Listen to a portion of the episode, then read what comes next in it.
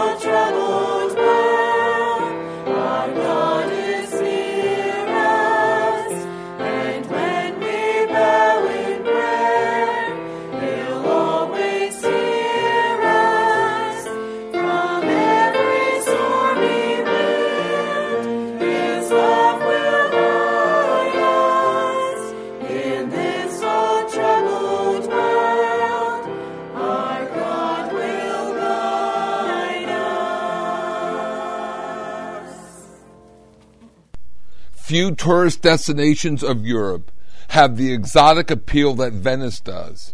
But now many questions, will Venice vanish? The threat to this set of islands stitched in a city by hundreds of bridges is no figment of the imagination. A serious menace can endanger the continued existence of the entire city. A recent report by a leading archaeologist suggests that the ancient city may be sinking faster than previously thought. Venice, which rests on millions of wooden piles pound into the marshy ground, has sunk about seven centimeters a century for the past one thousand years. The report says that it has now sunk twenty-four centimeters in just the past one hundred years. The controversial and expensive project to protect the city from flood waters will not work. The origins of the project date back to nineteen sixty-six, when the city risked being destroyed by a flood. But even with the dams, Venice remains vulnerable to the high tides that each year erode buildings and flood city squares. Divers work beneath the surface on many canals, constructing watertight reservoir around the structures and squirt concrete into the foundation, much as a dentist fills the cavity. It costs money to be sure, but the Italians insist that Venice is worth it. God's word tells us that heaven and earth shall pass away. This is a fact. But it also adds that, but my word shall not pass away. The existence of the Holy Scripture and its survival through the centuries constitute a far more amazing miracle than Venice's rise from the sea. Settlers' first homestead on Venice site in the fifth century. But the Bible is shrouded in mist of antiquity. No one knows for sure just when the book of Job was written, and to suggest a human origin for God's taxes the mind well past the breaking point. And the Bible has been subject to many attacks. Over a century ago, Voltaire boasted the Bible would soon vanish as a forgotten book. But today, his very house serves as a warehouse for a Bible society. God's word will never vanish. Psalm one nineteen, eighty-nine tells us, "Forever, O Lord, thy word is settled in heaven." No matter who attacks, the scripture stands, and the word instructs us how we can survive the passing of time and enjoy eternal life with God hereafter. Listen to the words of God. Listen now as the A B C five sing for us his beautiful song, Wonderful. Wonderful is Jesus, our matchless King. Wonderful the praise which to him we sing. Wonderful the friend unto whom we cling. On the way to glory land, our Lord is leading us to glory. Oh, so wonderful is He. Is our Savior. Wonderful is He. Praise Him ever. Wonderful is He. Praise the Savior, leading us to realms of glory. Sing as we go His story, making known the love that made us free, that made us free forever. Wonderful salvation He is offering to all. Yes, our Lord is offering to all. Freely He is offering to all who trust Him. Wonderful is He who leads us lovingly above. Wonderful, wonderful, wonderful is He. Wonderful is Jesus who saves the soul. Wonderful is He who can keep us whole. That is why we seek the eternal goal in the wondrous glory land. Our Lord is leading us to glory, oh so wonderful is He. Is our Savior, wonderful is He. Praise Him ever, wonderful is He. Praise the Savior, leading us to realms of glory, singing as we go His story, making known the love that made us free, that made us free forever. Wonderful salvation He is offering to all. Yes, our Lord is offering to all. Freely He is offering to all who trust Him. Wonderful is He who leads us lovingly above. Wonderful, wonderful, wonderful is He.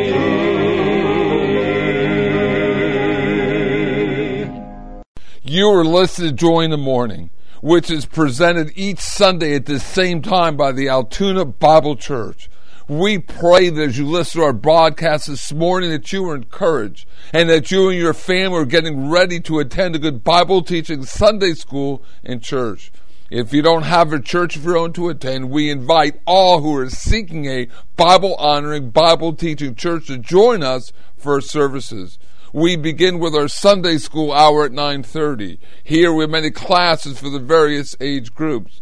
We also have a supervised nursery for little ones for all of our services. Then at ten forty-five, we all gather in the main auditorium for our morning worship service. Then at six forty-five, we begin our closing service of the day, our evening fellowship hour. It is important that Christians gather together to study God's Word. Listen now as Randy Bickle plays for us on the piano this beautiful song entitled Breath of Heaven.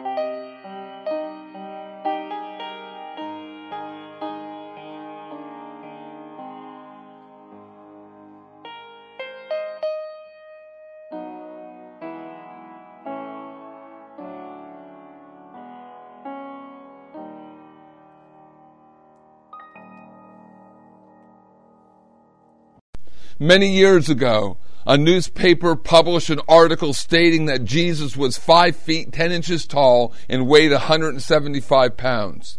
Two science instructors had reached this conclusion by making a duplicate of the shroud which legend says was wrapped around the Lord Jesus Christ when he was placed in the tomb. Using the photographs of the grave clothes which supposedly were the originals, and we know that they were not, the two men fashioned a facsimile. Then they began searching for a person whose physical build corresponded to the exact shape of the recreated shroud. Finally, they found a man whose physique fit its contours perfectly because he weighed one hundred seventy-five pounds and was five feet ten inches in height. They assumed that Jesus must have been the same size. What does all this prove? Nothing. Only that man has a tendency to fix his attention on minor issues when he considers the unique and the wonderful person of the Lord Jesus Christ. First of all, they started with something based upon superstition and legend and not upon what the Bible has to say. The Bible tells us nothing about the earthly appearance of the Lord Jesus Christ for the simple reason that God does not want us to major in minors when it comes to him. Whether the Lord stood five feet or six feet tall is beside the point. The most important fact is his incarnation. The eternal Son of God became a man. He took man's place on the cross, and by his death and shed blood, he paid for man's sins. We can now come into a proper relationship with God and know the full blessing of his favor. Conclusion about the physical stature of Christ are pure speculation of no value. What a lot of trouble those two scientists and teachers went to for something that doesn't matter.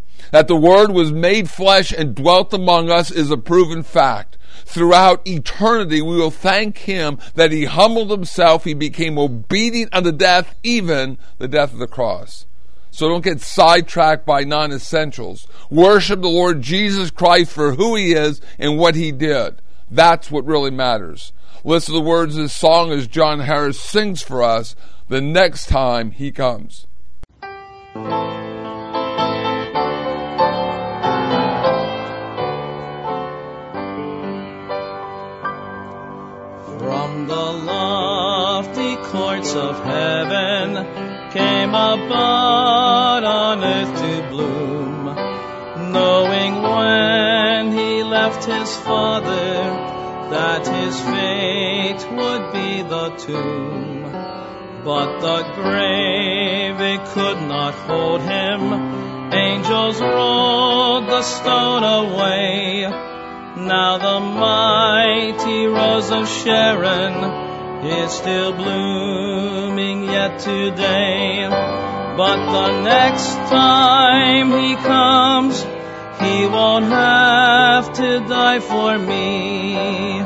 The next time he comes, there won't be a Calvary. The next time he comes, we'll begin eternity. And when he comes again, he'll be coming for me. I remember when I met him, how the Spirit took control. He established my going, now he stars in my life's role. For a man to come from heaven, knowing then of Calvary, oh, what love beyond all measure that he gave his life for me. But the next time he comes, he won't have to die for me. The next time he comes, there won't be a Calvary. The next time he comes, we'll begin eternity. And when he comes again, he'll be coming for me. and when he comes again, he'll be coming for me. Once again, this Wednesday night at seven o'clock, our doors will be open here at the Altoona Bible Church. Time now for our Bible study portion for our broadcast. And this morning, the topic of our Bible study is Rightly Dividing the Word of Truth, Temples. John chapter ten, verse twenty-three, and Jesus walked in the temple in Solomon's porch. Acts seventeen, twenty-four. God that made the world and all things therein, seeing that he is the Lord of heaven and earth, dwelleth not in temples made with hands. First Corinthians six, nineteen. What? Know ye not that your body is the temple of the Holy Ghost, which is in you, which you have of God, and you are not your own. Ephesians two, twenty-one. In whom all the building fitly framed together groweth unto a holy temple in the Lord. I just read to you four different Bible verses. Each Bible verse contains the word temple, but in each verse the word temple is used in a different sense. When you hear the word temple, what do you think of? Do you think of a temple as a place dedicated to the service or worship of a deity or deities? In the Old Testament, you have the temple of the false deities as well as the temple of God. Do you think that the word temple is only used in connection with a building? We're going to study the word temple, see the various usage of the word, and study this word so that we are again, as we do study this word, we're once again reminded of the importance of studying the word of God rightly divided, to see what the temple of God was in times past, what it is today, but now, and about the temple in the future. Prior to the building of the first temple, the nation of Israel originally had no physical building a temple, and then God later gave Moses the blueprints to build the tabernacle in the wilderness. The first temple in Jerusalem, Solomon's Temple, the duration was nine sixty B C to five eighty-six B C, approximately three hundred seventy-four years. King David originally wanted to build a temple for the Lord. The Lord told David that he could not build a temple because he had been a man of war and bloodshed. First Chronicles twenty-eight, verses two and three. The Lord revealed to David all the pattern of the temple. David encouraged Solomon to build the temple and committed all the patterns to Solomon. David purchased the ground for the temple from Ornan, the Jebusite, First Chronicles twenty-one, eighteen to twenty-six. The temple was located on Mount Moriah. Mount Moriah was the very place where Abraham was ready to offer up Isaac, Genesis twenty-two, verse two. The wood for the temple was taken from the cedar trees of Lebanon. The temple took seven and a half years to completely build. The temple was dedicated by King Solomon in the seventh month of Israel's religious calendar. When the temple was dedicated, it was filled with the glory of the Lord, First Kings eight one. Later, Ezekiel the prophet, writing from the Babylonian captivity, sees the glory of the Lord departing from the temple. The glory of the Lord departs from the temple, from the midst of the city, eventually seen leaving from the Mount of Olives. Ultimately, Solomon's temple, the first temple, was destroyed by King Nebuchadnezzar of Babylon. King Nebuchadnezzar began taking some of the vessels from the temple and carried them into the land of Shinar, Babylon, and placed them into the treasure house of his god. Later, the second deportation, he takes more vessels from the temple. And finally, at the third and last deportation, he takes the remaining vessels of God into his own God's temple. King Nebuchadnezzar had a false god, Marduk, and his false god had a temple and a house. These vessels of God are not heard about until King Belshazzar of Babylon's feast, and this was really the last night of the existence of the Babylonian kingdom, Daniel five. Interesting, idolatry began under Nimrod in the land of Shinar, so the very place where idolatry began with Nimrod was the same land where King Nebuchadnezzar took the vessels of God.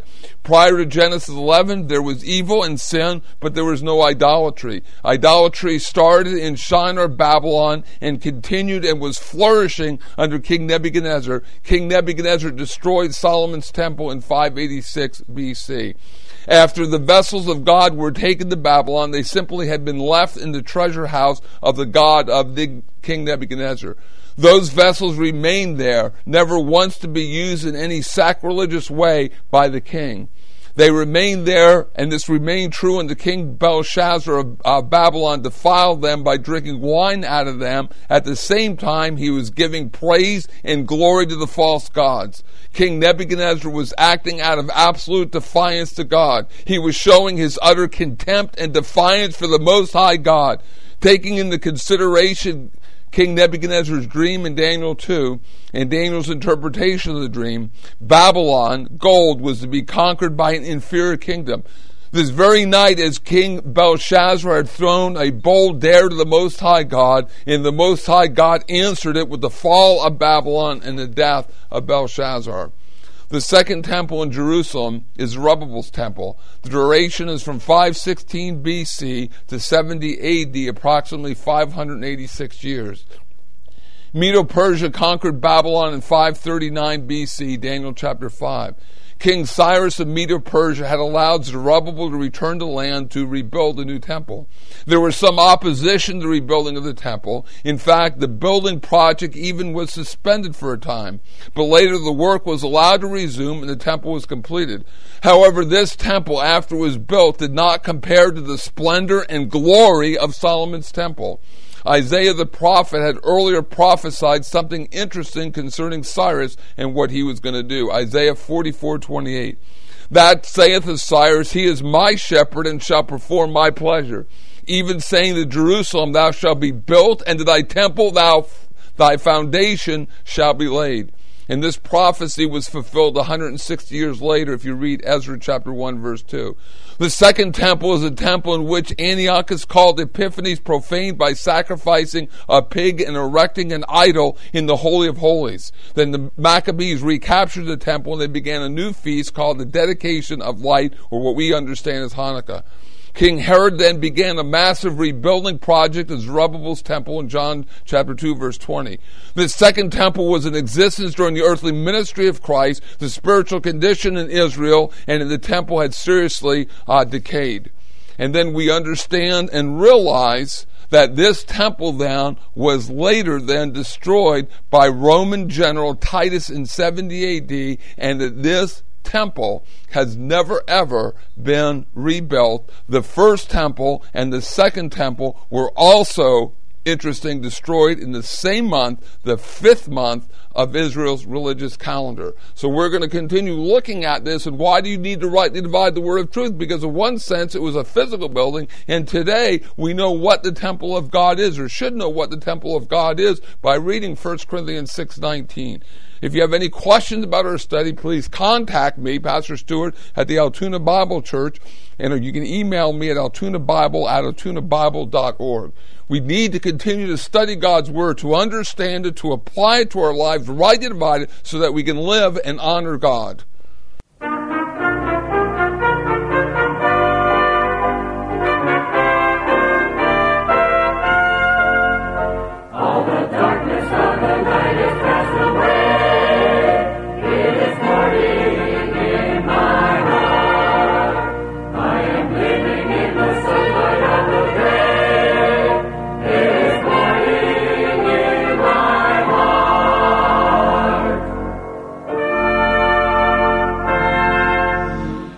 Been listening to Joy in the Morning from the Altoona Bible Church. We trust that you've received real spiritual blessing from this broadcast. It is our prayerful desire that you know the Lord Jesus Christ as your personal Savior. So until we meet again by radio, this is Pastor Stuart McClellan wishing you God's best for now and for eternity.